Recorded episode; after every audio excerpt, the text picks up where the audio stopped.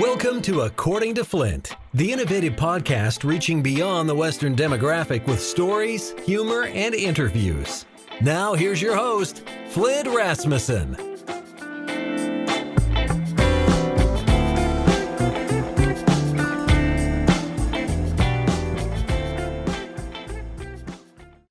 This episode of According to Flint is brought to you by the Rocky Mountain Elk Foundation, who is proud to bring the Western lifestyle and outdoor enthusiasts together for conservation projects, enhancing elk habitat, and ensuring the future of America's hunting heritage.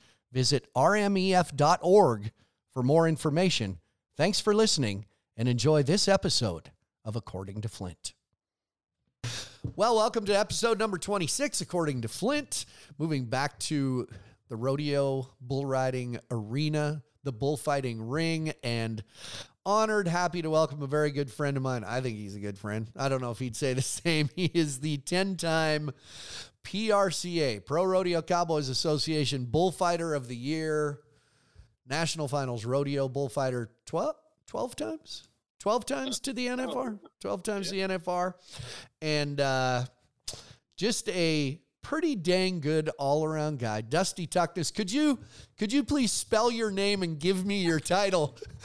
yeah, yeah, yeah. Dusty Tuck. I, I don't even know how to spell my own name actually, so I'll just leave it at Dusty. So uh, uh, background. We we all we talk. We always do it when I record these. We talk before we go on the air, and we had the discussion of when you're doing an interview and a TV guy, they turn the camera on. He goes, "Okay, could you?" Sp-? For people who don't know, they always say, "Please spell your name."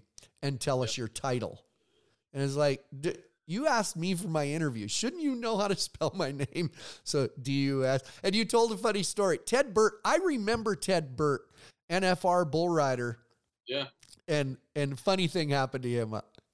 yeah, he uh is a the Extreme Bulls finals before the NFR his first year he went and yeah, they, you do the old tell say your name, your title and spell it and well, they put it on national television. Normally, they cut that part out on TV. Well, they didn't. So there's Ted spelling his name to the world, and uh, they're like, "Man, probably a good thing he he made the finals of bull riding because he's on a spelling bee on national television." yeah, everybody's at home going, "Now, hey, was that T E T E D Ted?" Uh, Jerome Davis, who has been on this podcast, I meant to bring this story up.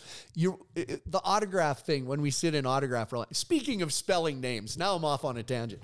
And we we things are getting a little back to normal, but we went through a phase of uh, this is my son. His name's Jimmy. It's spelled G H I M M E A. I mean, people were in this. That's you so gotta ask how to spell names, right? You can't assume. The worst part about the autograph deal is when you know somebody but you don't remember their name. Oh my god! And you try to do the old just sign it, and they're like, "Well, address it to me," and you're Get, like, make it What's your name? It's Kate, Dusty. ah, see your Kate. You know? a guy walks up. Uh, oh man, Flint, good to see you after all these years. You're going, ooh, I, hey, buddy. Uh, buddy works, man. Oh, who do I who do I make this to? Ah, just make it to me. Son of a bitch. like, Bob, B-O-B. Oh, yeah. So anyway, Jerome Davis is telling the story. Signing autographs when he was riding bulls and he said, I can't spell at all. And there is a line of people. And this little kid comes up and says, he says, What's your name, Sonny? He goes, My name's Ted.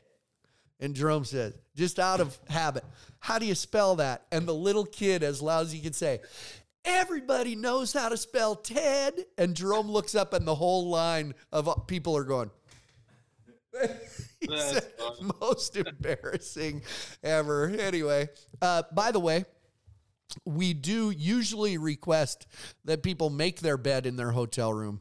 Uh, but well, yeah, I got. I, I, just drove from Cheyenne. We got here, went to the gym this morning, and I uh, just wrapped up laundry. So that's why it's all kind of messed up. To hey, he, living life on the road. To here, tell us where you are uh, in Dodge City, Kansas. Starting Extreme Bulls tonight, so we had a day of travel and back at it again today. So, as we are doing this, comes out this week, but as we're doing this, it's a couple days before it comes out. You're doing the Extreme Bulls in Dodge City, then on your way to Phillipsburg uh, Thursday, Friday, Saturday, then straight into Loveland, Colorado, Sunday, Monday, Tuesday, and then uh, get about three days off. Then I fly out to the East Coast for a Velocity PBR. So go meet Oh, nice. the crew. Yeah. Nice. That- That's a good. I I've enjoyed the fact that you're doing rodeos and you're doing some velocity tour stuff. You were with us in the uh, uh, the elite tour in Vegas in June. Uh, I think it's a fun combo. I, I like seeing you at both because I think the best should go either way. I've, I've said it about bull riders. If you're a good bull rider, you're a good bull rider, whatever. That's, but it's got to be, things are presented a little different. The atmosphere is a little different. That's got to be fun for you and mix things up a little bit. Man, I, I love it. You know, because you know me from when I was rodeoing with dad. You know, so I've grown up around rodeo my whole life in the, in the Western industry, and I love to fight bulls. And, and you get the question: Do you do PBRs or do you just do PRC? I'm a bullfighter, and, and I love what I do, and I try to do it at an elite level. And being able to get to go to some velocities and got to fill in there at Vegas with you guys, um, and make or get to go to some great rodeos. Like I'm a, just living the dream, man. It's so awesome. And this time of year, I got to thinking about it. Actually, when I talked to you about, well, I'm going, uh, I, I caught you in Cheyenne. Said, hey, Yeah. do you want to do this next week? Yeah, I'll be, uh, yeah, I'll be in Dodge City by then, and I'll have a hotel. I should have good service. You know, you have the whole conversation. I I have talked to my girls a little bit, my daughters about this, where I- don't know if people understand this time of year in the rodeo world, the travel you don't really think about when I'm going when am I going home. You just go to the next one. Yeah. I, I'm trying to describe that that frame of mind. It's very different. You're you're 10 Oh, days yeah. in Cheyenne, then you go here and there. You just take a breath and you just go where you're supposed to go. Oh, absolutely. And you, you know, after the end of every rodeo, the, the committee or fans, you know, they're always like, man, you ready for this to be over? I'm like, not really. You know, I'm ready to see a different town or something, but I don't go, I'm not going to get home till the end of September. Like, like you said, we just go to the next one and, and the next one. And, you know, it's just a lifestyle that you kind of, you, you learn to adjust to and, and really being on the road's home. Yeah. I I've gotten in my career where I sleep better in hotels. But I wake up, I don't know where the hell I am, who Yeah. I am as I've gotten older. So, yeah, but you get rodeo committees because that's their one of Yeah. the year. And and I'm not taking away anything because they in those uh, a place like Cheyenne for two weeks. I mean, all the time leading in, then that ten days they work their butts off. But it's Yeah. well, like you say, well, we're done. Got her done for another year. Well, I'm done for two days. Yeah. then we go. So it is different this time of year. And I always said it about I worked when I was doing rodeos, I did work Denver, which was 27 performances in two and a half weeks. Uh, big winter rodeos, big winter rodeos that you do. San Antonio, do you, Uh, I do Odessa, Fort Worth, Tucson, and Houston. There you go. So I'm gonna I'm gonna throw in uh, Fort Worth and Houston. I always said this about Denver. I think in the summer when you have a four day rodeo or even a Cheyenne or Reno, every night you get up and let's go. On those ones where there's two performances a day for two weeks or three performances a day, it's a different mentality. I almost felt like I punched into work. Still got to do a great job, but if you if you get that up for every performance, it's exhausting. Oh, absolutely. And that's it's funny you say that because I remember when Nathan Harp first come in, and uh, of course he was young and he was excited, just like I was when I first went to Fort Worth, and he would always kind of pester me in a sense each day, like, "Dude, is something wrong? Something wrong? What's wrong?" I'm like, "Nothing's wrong." I said, "I've been here long enough where I've learned to kind of keep an even tone, like autopilot."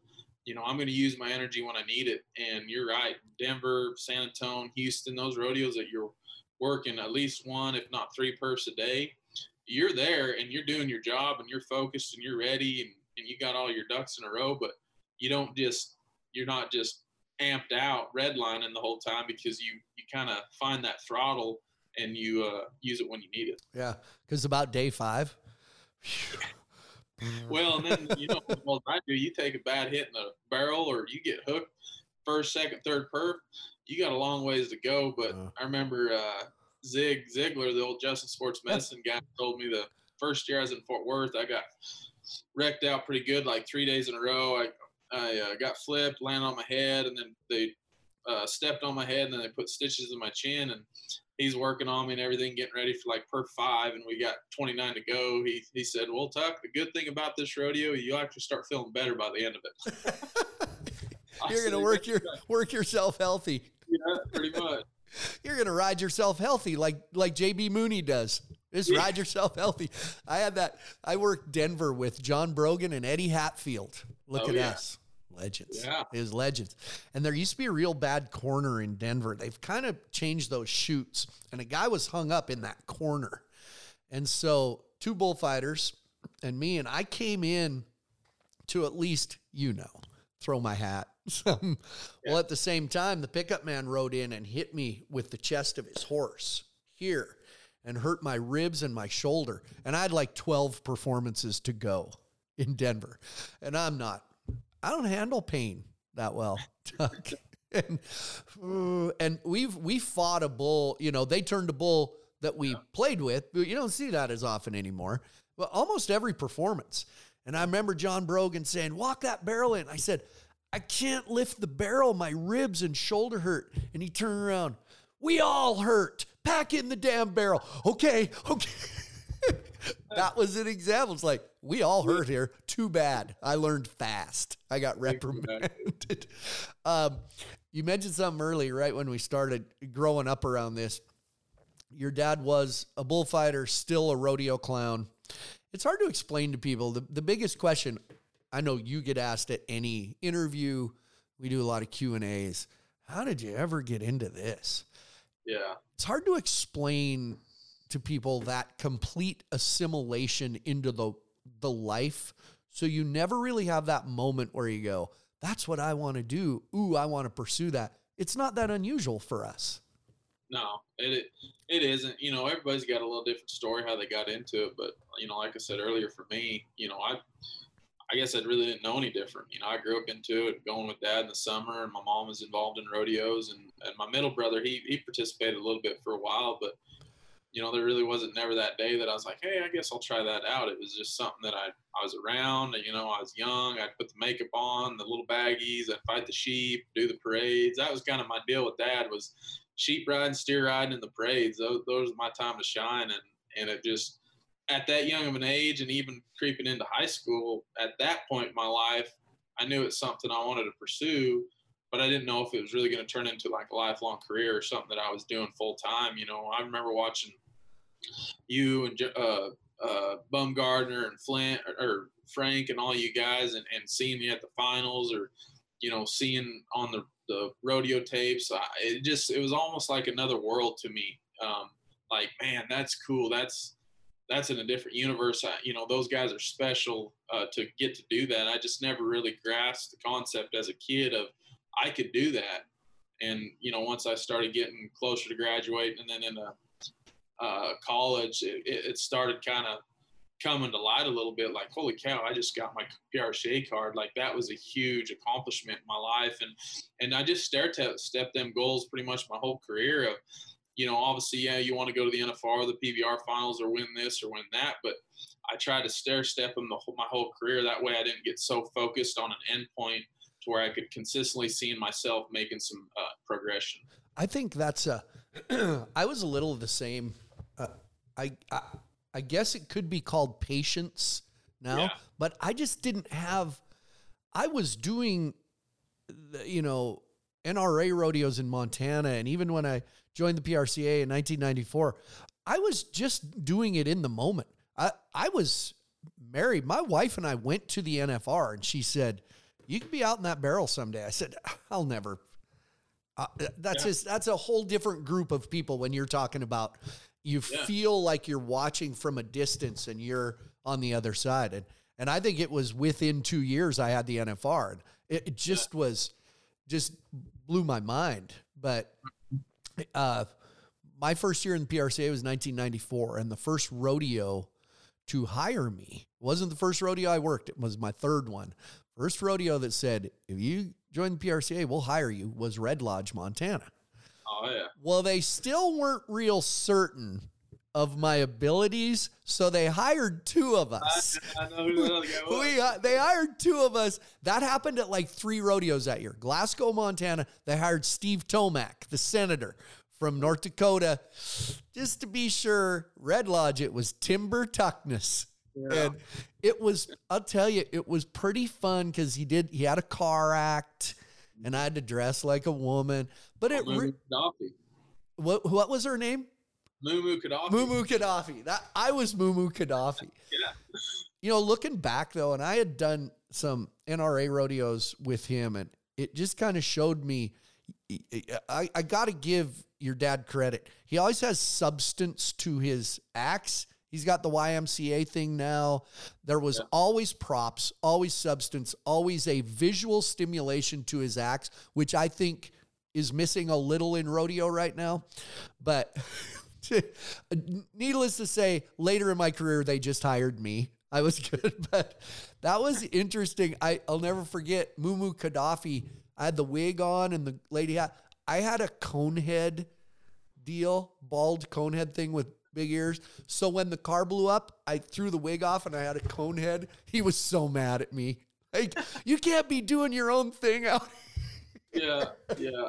Uh, so- yeah, I did. I, I stole stole the thunder, but he had a lot of firecrackers and explosives Yeah, and stuff. yeah. A lot of Roman candles. One of us would always get on fire Yeah. once once in a while.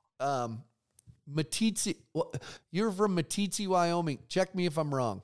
You're a pretty good football player, six man football. See, I paid attention. I used to see your name because I really watch. I not, I don't as much anymore. I always watched high school football stats and results in the newspapers, and I see Dusty Tuckness. So I knew who you were because you were playing in Montana, but you played for Meeteetse.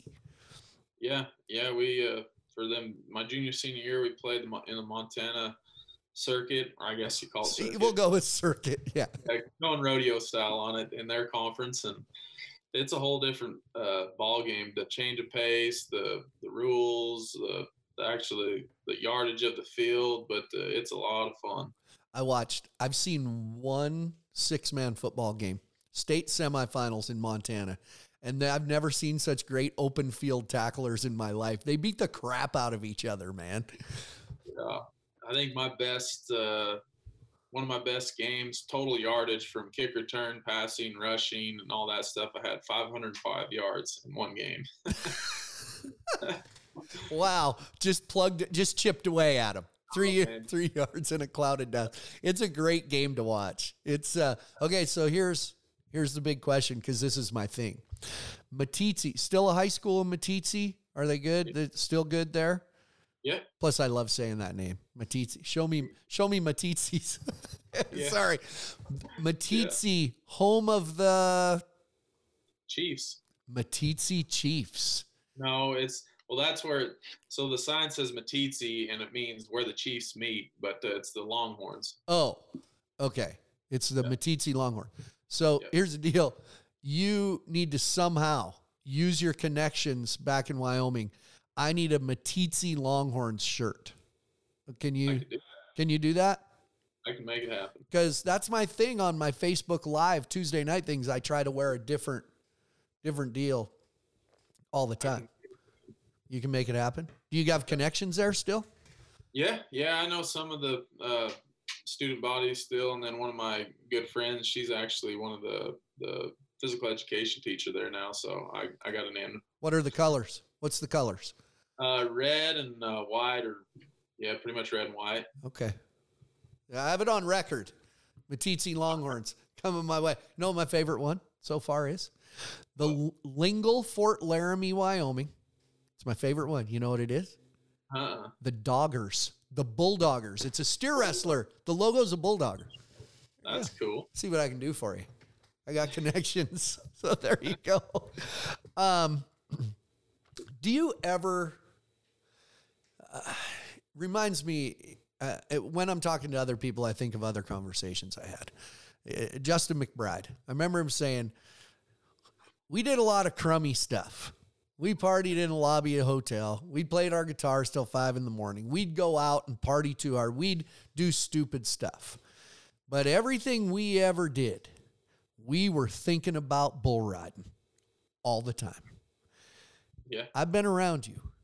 You always are thinking about bullfighting.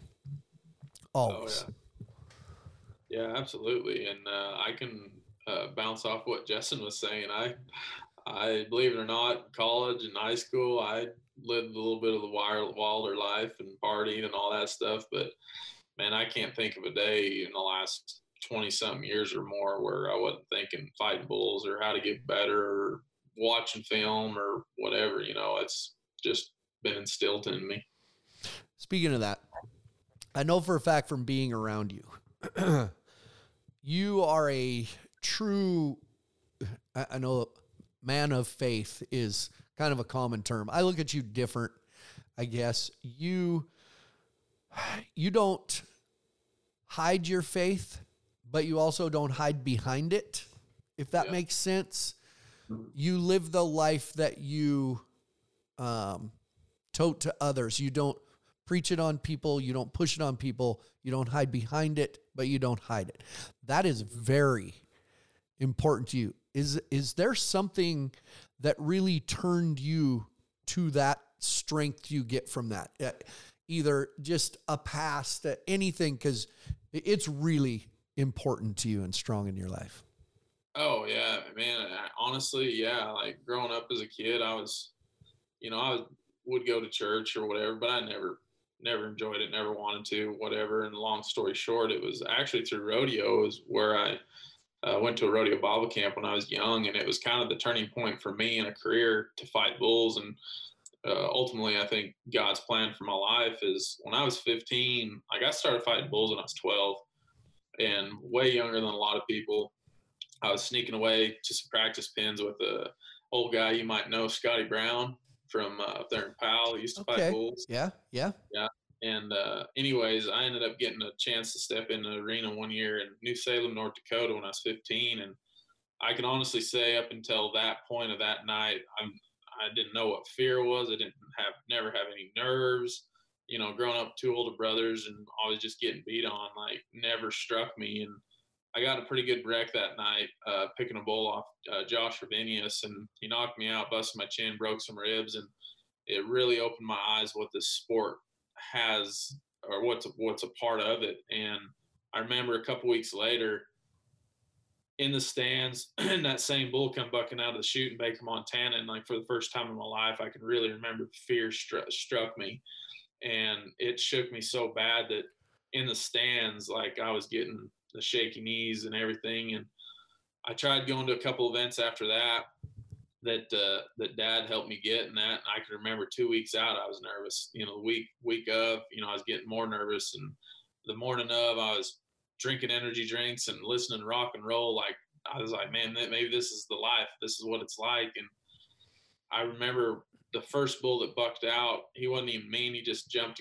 uh, jumped out there a couple turned back. And I can remember making eye contact with him and like it stopped me in my tracks. And I wish I could find this picture because I'd laugh at it now. Well, I do, uh, but it was a picture. So if you're looking at the arena in Cody, uh, the picture was taken towards the bucking chutes, and this bull is literally like jumping and kicking across the arena like 40 yards from the bucking chute. And guess where I'm at?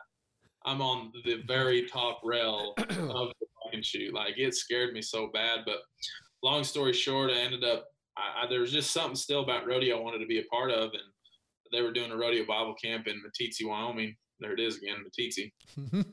and uh, I went to go there really with the intentions of just growing and fighting bulls and learning and trying to get over this hiccup and this adversity in my life. And lo and behold, those three days there just really transformed my life. I received Jesus into my life, and and that's where my mental game really started changing. Um, our mind is the most powerful thing, but it can be our worst enemy. And it was that week when I started uh, uh, trusting what I was made to do, started having more positive uh, thoughts, and really started to control what I was thinking and how I was going about it. And it was at that young age that uh, going to that camp originally just wanting to go to fight bulls, but ultimately, you know, changing the trajectory trajectory of my life. And uh, since then, it's just been a, you know, growing uh, experience for the last 20 years or whatever. And each each day I, I learn something. But ultimately, I think for me is just it sharpens my mind. And, and I wish I could show you some old film from hmm. in high school and when I was first in college. Like I thought I was really fighting bulls good, but ultimately, man, I was just kind of in the arena. But it was through that adversity that I went through and the changing of my life is when I really just started changing my mind and my thought process and my work ethic. And it's just, it's been a blessing. Proof that so much of this job, yes, we got to take, take care of ourselves physically.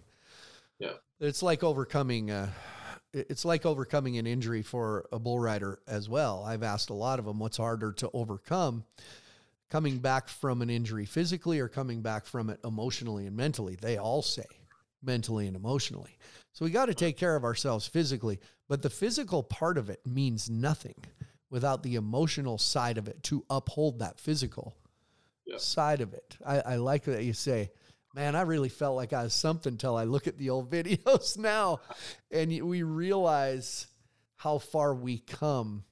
And it's, there is, uh, there's so many things presented to us in this profession, whether it's in the arena or out of the arena, in the arena professionally, outside of the arena personally. You need something to lean on. You need that rock that you reach out and say, that's there for me Am I on the right track there?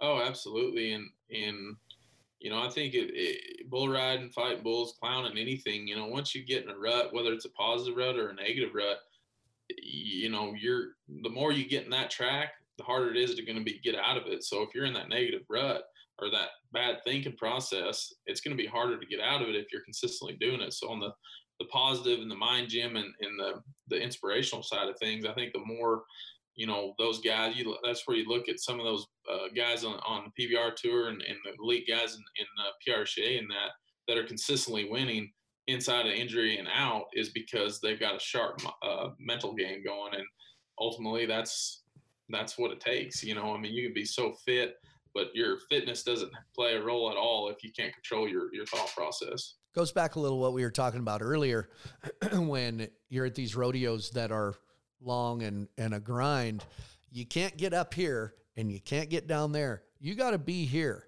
I, I, think there was a generation or two of bullfighters, no secret, that they were either down here or up here, and yeah. they did some things to get them up here and did yeah. some things to take them back down. I mean, there's a history of that because of the mental grind, because of the physical pain, because of the emotional pain.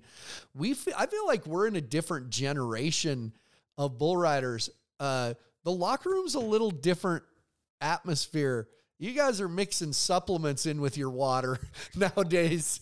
It hasn't always been like that. Supplements in too, just different. it was they mix stuff with their water too. Yeah. It is a different world. Even when I started, it's way different now. I, you know, I came in. I came into this career, and the guys I worked with were Joe Baumgartner and Lloyd Ketchum, and you know, hardest thing Lloyd Ketchum did was a steak and a baked potato. Before every perf. Before every perf. Joe Baumgartner drink a Coors after the rodeo, but I came in on that, so I didn't get that. You know, I yeah. and uh but in that in that faith you have Cody Custer on this podcast. Uh he he said something interesting to me. I think you can relate. That's why I wrote it down. He said, "My faith never changes." But my beliefs change. My beliefs have changed, but my faith always is there. And, mm-hmm. and he related that with he used to be the guy that came and everything was about his faith and Jesus and he kind of got he, he he changed because he said I never wanted to be the guy that when I walked up people hid their beer. Yeah and he has changed. His belief in how he can represent his faith has changed, but the faith is always there. Make sense to you? 100%. I think on the physical side too, where you see people so dominant as well, is your situation may change, but your work ethic doesn't. you know, from town to town or injury to injury or whatever. And, and that's the guys that I really look up to and respect a lot is, you know, anybody can do something good or, or all that stuff when they're feeling good and all the, all the ducks are in the row, but it's those guys that are them underdogs or them guys that are going through things and that, that you know can continue to work hard and keep grinding. So, you know, your outlook on it is just your whole perspective. Yeah. I, I, it's an interesting topic to me. it's people can say if they want until you're standing out there with broken ribs or uh, perf number 20 and your feet hurt. Uh, you always got to have a little, there's always got to be something out there, you know? Yeah. And there's certain, I think we've all had little things happen in our life that you go, wait, that wasn't random. That, yeah. uh, you know, I'm not a big, uh, I could be better. Hmm. I'll say that. And being around you makes me think about it and feel better. So that's a compliment to you. So, and I always appreciate that. Um, you there's different situations you're put in uh, going back into the arena because I know people like to hear about it. We'll uh, we go to a PBR and it's a three man system. Hell, the, the world finals, there's four bullfighters. It's a three man bullfighting system. People that are working for the PBR that don't have a background in rodeo, we'll have one guy get hurt and leave the arena, or he can't go on Sunday. And the people that are working PBR, oh my God, are we going to have to bring somebody else in? Like, whoa. I remember when there was me and one bullfighter. And, and I love to go spend a couple days at Cheyenne and watch you and Cody Webster, Sosebee in the barrel, the two man bullfighting system at a place like Cheyenne. You guys call it the blender, right? Am I right? Where'd yeah. that come from? Where the blender thing? Man, I don't I couldn't even tell you the time of date when that come up. It just it kind of started with the old compound crew, I guess. There's just a group of us guys, you know, Harp and Justice and Wes and Chuck and all of us, you know, we just kind of guys with the same mission and the same vision. And it was just, I don't know, kind of a word to come to mind. And, and if you think about it, when you're head and tailing that bull, you know, it looks like a blender and, yeah. you know, you can spin that bull up pretty good. And, you know, keep him occupied and let that guy get away. And and a lot of times, and, and for one of the committee guys, Frank Thompson, you know, a lot of there's a lot of places you go in big arenas. A lot of people think, oh man, you guys are just showboating and fighting them. And and my response to that a lot of times is, if you want me to fight them, get the med sled ready because me and Webb are gonna wear this dude down to the ground. I said, what we're a lot of times what we're doing, we're we're uh, controlling that animal in, in a in in a situation where one or two uh, rotations, that bull's head comes up, he sees the out gate and leaves. And, and Frank Thompson come up to us this last week, and it was pretty humbling to to have him say it, say it for one. But he's like, man, you guys are saving us a lot of headache of roping bulls and that because you guys are keeping this bull occupied right here. That bull leaves out. He said, you know, over 10 days of rodeo, that saves up a lot of time and he appreciated it. And I'm like, man, I appreciate that, Frank, because yeah. a lot of people just think we're out there, we're having fun, but you know, trying to showboat, and we're not. We're just trying to help the production and and uh, take care of the animal and the bull rider as well. Here's what I say to people saying, "You guys are out there showboating." I think this is lost in rodeo quite a bit, getting better, but it's lost. What if you are? Are we not in the entertainment business? Are you not entertained? Very We're, true. Very listen, the rodeo is made, yes, the contestants in the competition, without fans in the stands enjoying what they are seeing, hey, when I'm watching the bull riding at Cheyenne Frontier Days and you guys are head tail one, you got him in the blender and you're you go and you're whooping and hollering and you smiling and high fiving, that's selling tickets. Yeah. So I know contractors don't always like you to do it with every bull. Yeah. You're in the entertainment business as much as I am.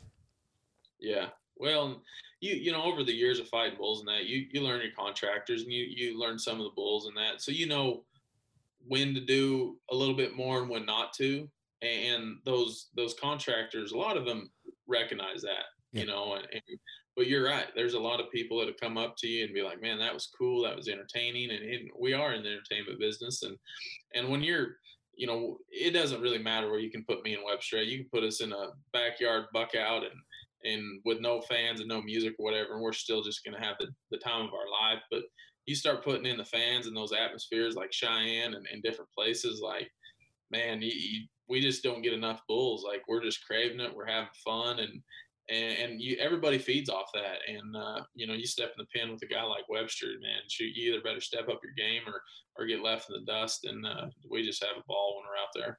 What do you like better? you like fighting bulls with two guys or three guys, or does it matter? There's an you have to adapt to one or the other in the moment. Oh, for sure. Um, ultimately, I've always said, you know, if you got the two guys that are, know the fundamentals and, and, and are aggressive, you can you can do just as good uh, as a three man. But if you got uh, two other guys in the arena that can work a three man, oh man, you I can't even put words to it, man. You get just clicking and rolling and going, and it's just so much fun. And and the the good thing about the three man deal, if you got guys that can work it, is it just saving some steps for it for everybody. Mm-hmm. You know, everybody's covering their side. It's the triangle effect. Everybody's floating, reading, and reacting. So if you got guys that know how the three man, I'll I'll do three men all day. But if you know, in a sense like Cheyenne, if they just said no, it's just you and Webster, well, yeah, I know it's I know we're going to be able to take care of it. And if I get hooked and down, that's the bull's going to get me once. He's not going to get me again, you know, and vice versa. Well, the, and the difference is too, Cheyenne. Now, I'm going to pull the old guy thing on you. When I was in Cheyenne, we had three sections of 12. Like we'd buck 36 yeah. to 45 bulls a day.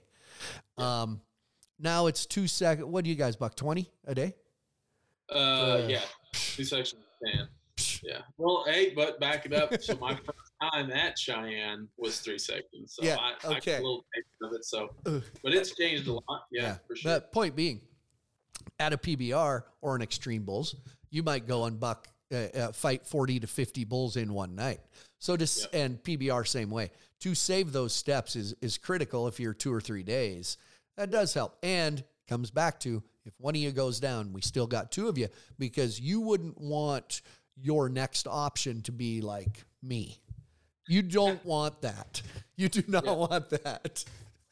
You know, that the I mean, obviously that's evolved from the PBR and into and so, so to some rodeos, and, and I think Joe Baumgartner's kind of been the the guy who kind of evolved that deal, and and I think that's awesome because you're right. The bull riding's, you know, 50, 60 head, um, you know, PBR finals, seven days or whatever it is. I mean, you guys are going through so many bulls. So having that extra guy, you know, for one, if one does, does go down, you got two, but then it even trickled down into the velocities. Uh, so I think the last two, two and a half years, mm-hmm that they started going to three was a lot for a lot of years it was just two which was fine but there was time i know webb one year you know ended up kind of working two full bull rides by himself um, because of. Oh, I remember that. Yeah.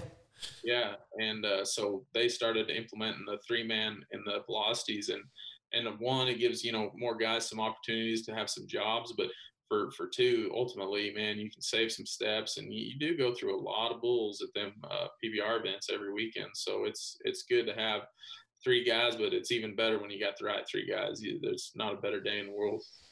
Um, speaking of Joe Baumgartner, it, we go through this, you know, bull riders. And if I have bull riders on the show, I ask them, who's the best bull rider you ever saw in person? And I might ask you that, but hold on. okay, who's the best bull rider you ever saw?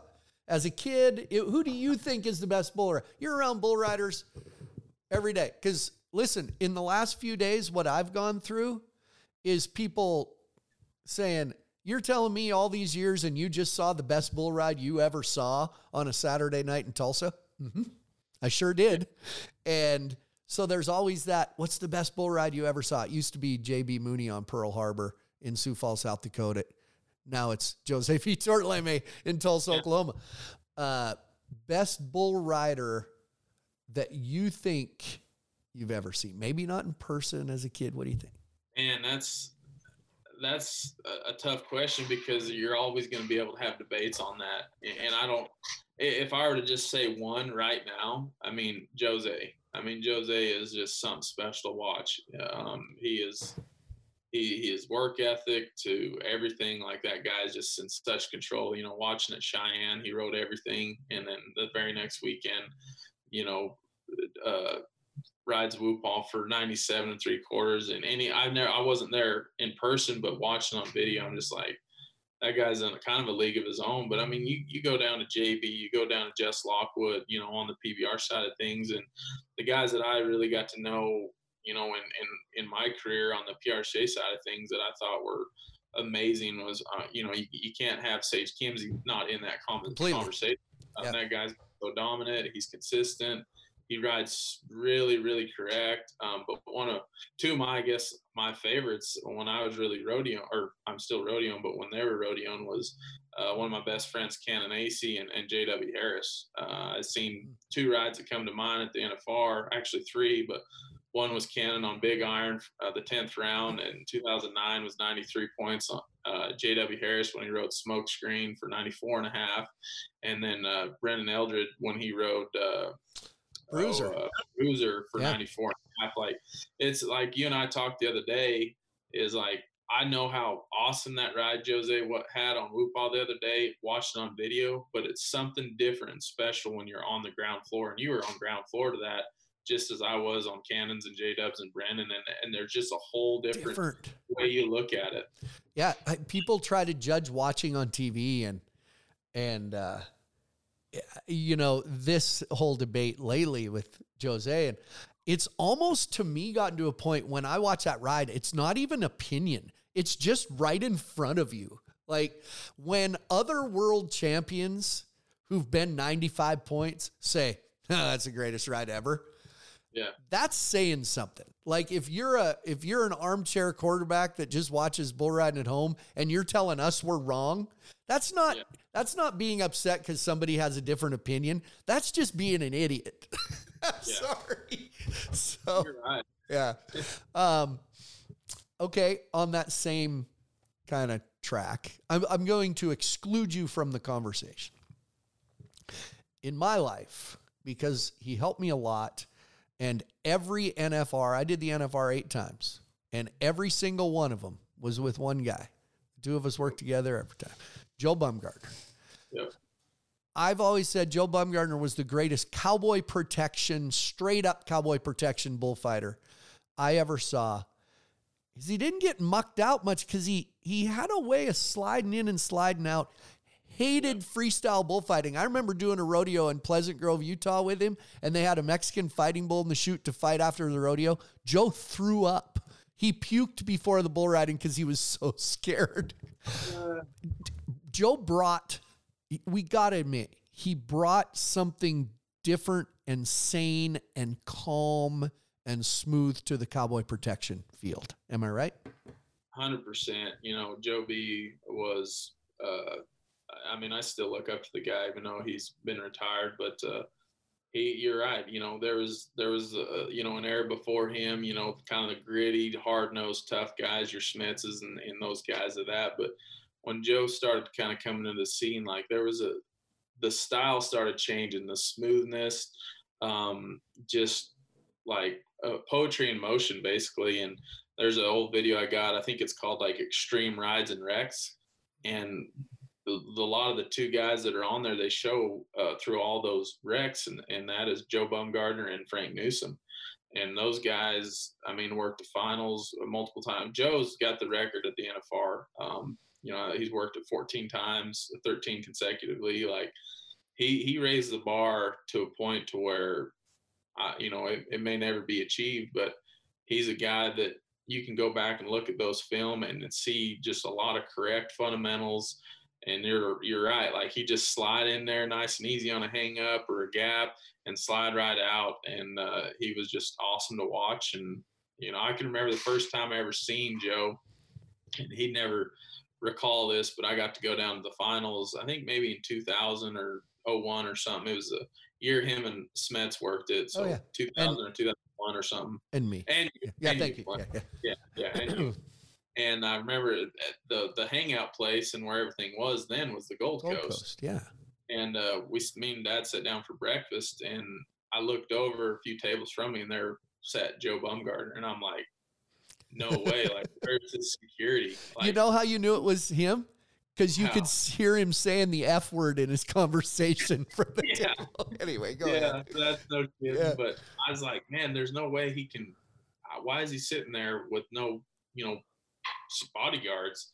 That's the mentality or the mind thought process I had of where I held him just because he was such an elite guy. And every NFR I watched that point or every video, he was always in it. And, and he was just a guy that I looked up to and still look up to. And, and you see a lot of his style and a lot of guys today. Yeah. Yeah. He was, uh, you know, that at the NFR at the bottom of that tunnel in Thomas and Mack, there's a garbage, there didn't used to be a garbage can there. He puked before every performance. 140 performances, he claims. He threw up. And uh, Gizmo McCracken, he might still stand down there, the yep. rodeo clown. He tends, he's like security at the bottom of that tunnel. Got that garbage can for Joe so he could throw up. So a guy like that, he may need bodyguards, but he pukes before every performance. And he was loud. It was like, ah! All dinosaurs. Oh, gosh. Yeah. Um, a lot of people ask all the time, huh? My kid wants to be a bullfighter. What should I do? And I would say, they got to learn. Like, yep. don't throw them in here. Frank Newsom always says, get a job at a sale barn to learn the the habits of handling large animals. Yeah. Do you love teaching it as much as you love doing it? Yeah, I do. And, uh, you know, I've been able to put a few schools on over, you know, usually one or two a year, but that was the one cool thing about last year. Um, you know, things were slowed down, but the, the night rodeo in Cody still uh, was up and going. So I went up there, uh, worked the Fourth of July rodeo, and then for the remainder of the month, I, and I'll probably never do this again. I did five schools in a row, and by the end of that fifth school, I was exhausted. But I had such blast last July of being able to bring new kids in and, and showing them the fundamentals, and ultimately, yes, the, the the way the sports evolved, whether you're riding bulls, being a rodeo clown or rodeo entertainer or fighting bulls or whatever, the key to success now is to get to a good school of somebody that's going to bring you up right and, and teach you the right fundamentals, but also get you around the, the right right cattle for your your level. So is at the end of the day, uh, your mind's going to tell you if this is something you want to do. And there's been kids that come to a school and the first day or by the second day, they're like, man, I'm glad I tried it, but this isn't for me, and that's fine. That's a smaller investment than actually having to go to the hospital and pay for something. So ultimately, yeah, get to a good school, learn the ins and outs of it, and then it's not in three days you're going to be a professional.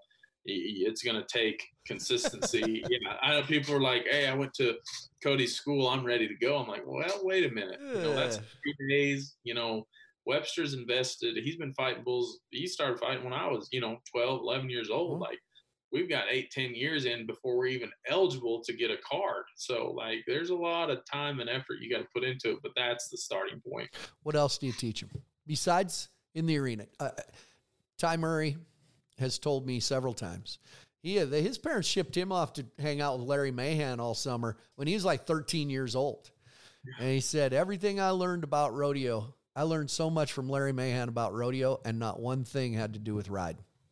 Yeah do you take time at your schools to teach them other things how, how to conduct yourself how to do contracts how to take care of business uh, there's got to be so many things i always said if i did a school that would be my emphasis oh yeah that's so um, that's how i kind of run the, the schools at cody because uh, it's really hard to do a lot of cattle work in the daytime because they're using that arena for you know running stock in and out. And so I, I take a smaller number of students and that way they and they work the night that performance that night um, but that way they can still get you know a handful of bulls for sure every night.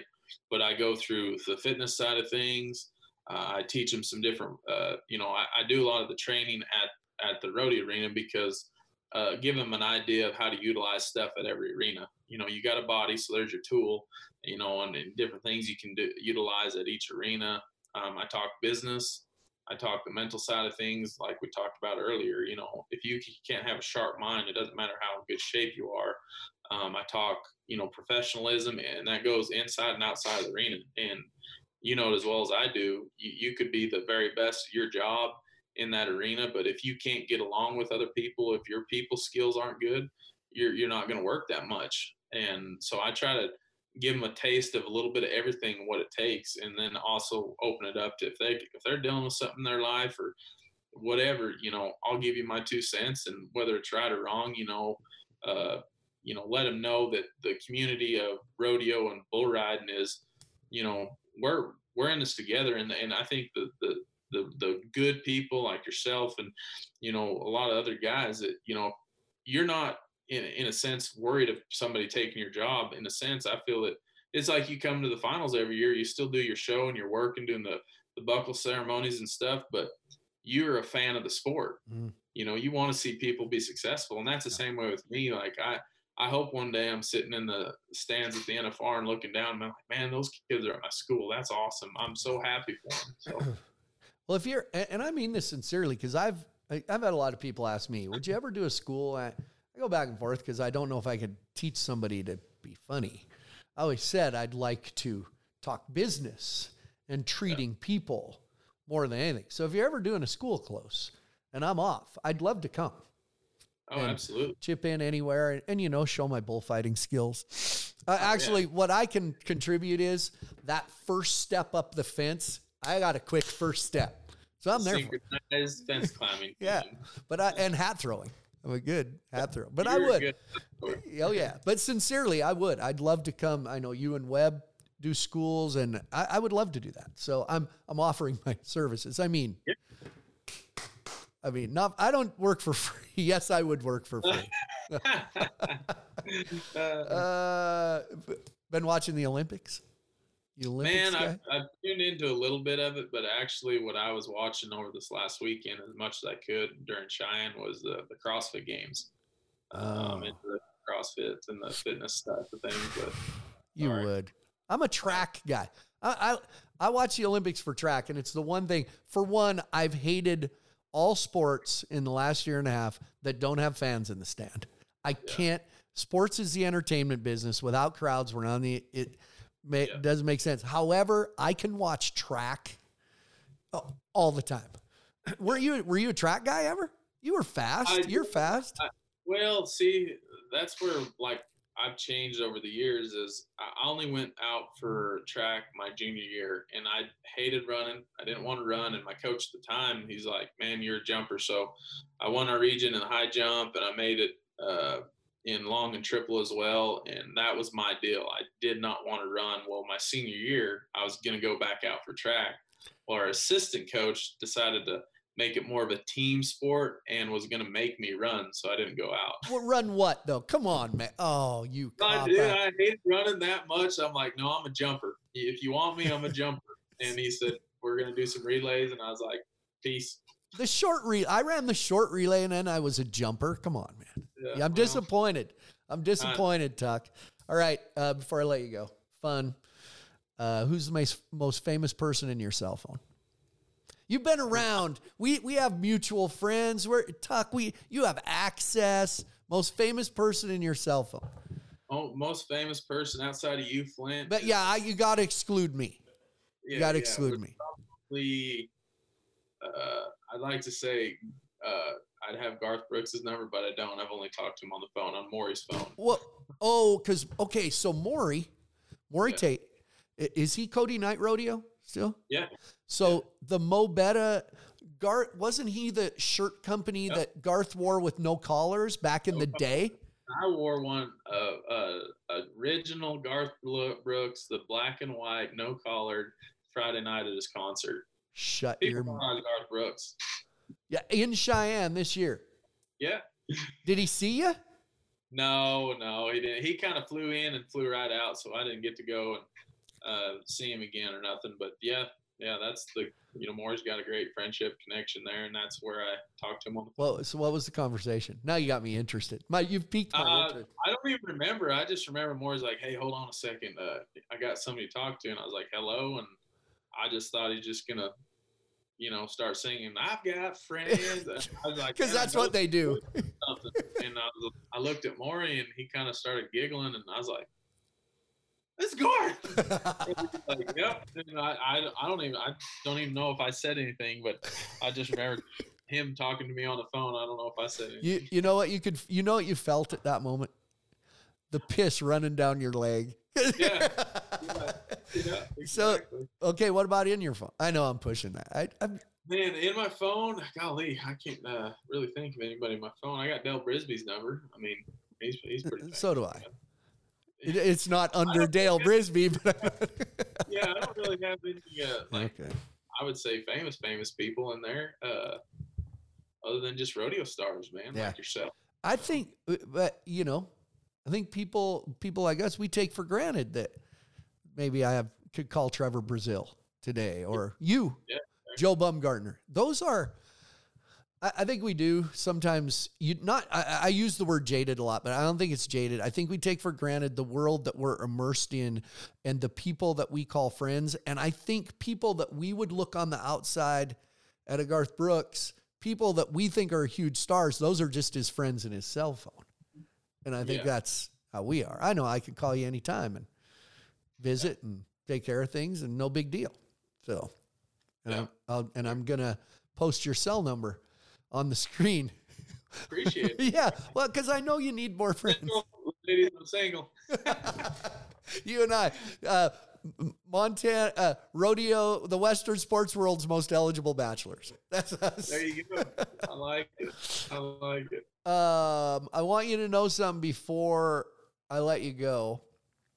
I'm bragging a little, but it relates to what I want to tell you. Um, I have my two girls are 22 and 20. Yeah. A 22 year old daughter, as we do this, is giving a talk in Tyler, Texas for Cavenders to a youth conference about high school rodeo transitioning to college rodeo and how to balance it all. They flew her to Texas. My 20 year old daughter is a couple hours away doing a goat tying clinic for a bunch of high school girls. And I think the biggest reason that they have those opportunities is one thing I've driven into them their whole lives. You can have all the success you want inside the arena, but it means nothing if you don't treat people well outside of the arena, and that's what they remember. Their opportunities have been created because of that and how they've treated people. I am proud of my college age girls that they're somewhere in the country right now talking to young people. And when I look at you in your career, um, if I had to pick one guy that I'm friends with that embodies that, uh, you are in that list of top five people. You know that that's important in a career, probably more important. You mentioned it already. And I know that that's important. And it's guys like you that I can point my girls to and say, you can do it like that guy does it. And I want you to know that. I appreciate that. It means a lot. Yeah. So, so listen, don't, we're not going to go off the air and don't tell me I'm a turd or anything. So, uh, but it is, uh, you're one of those guys. We always, we talk and I talk in my life about friends I have that when I see them, it makes my day better. You make my day better, Dustin. So, Same to you, Flint. yeah. Well, listen, I know you're busy. It's it's that time of year, and I appreciate your time, and I appreciate you joining me and sharing me your th- sharing your thoughts. And I know you got really good years ahead of you in, in your career. Uh, in the rodeo world, in the PBR world, we're seeing you a little more. So I appreciate you, and I look forward to seeing you. Thanks, man. Thank you, man. We're uh, we'll see you at the next one. Sounds good. Dusty Tuckness.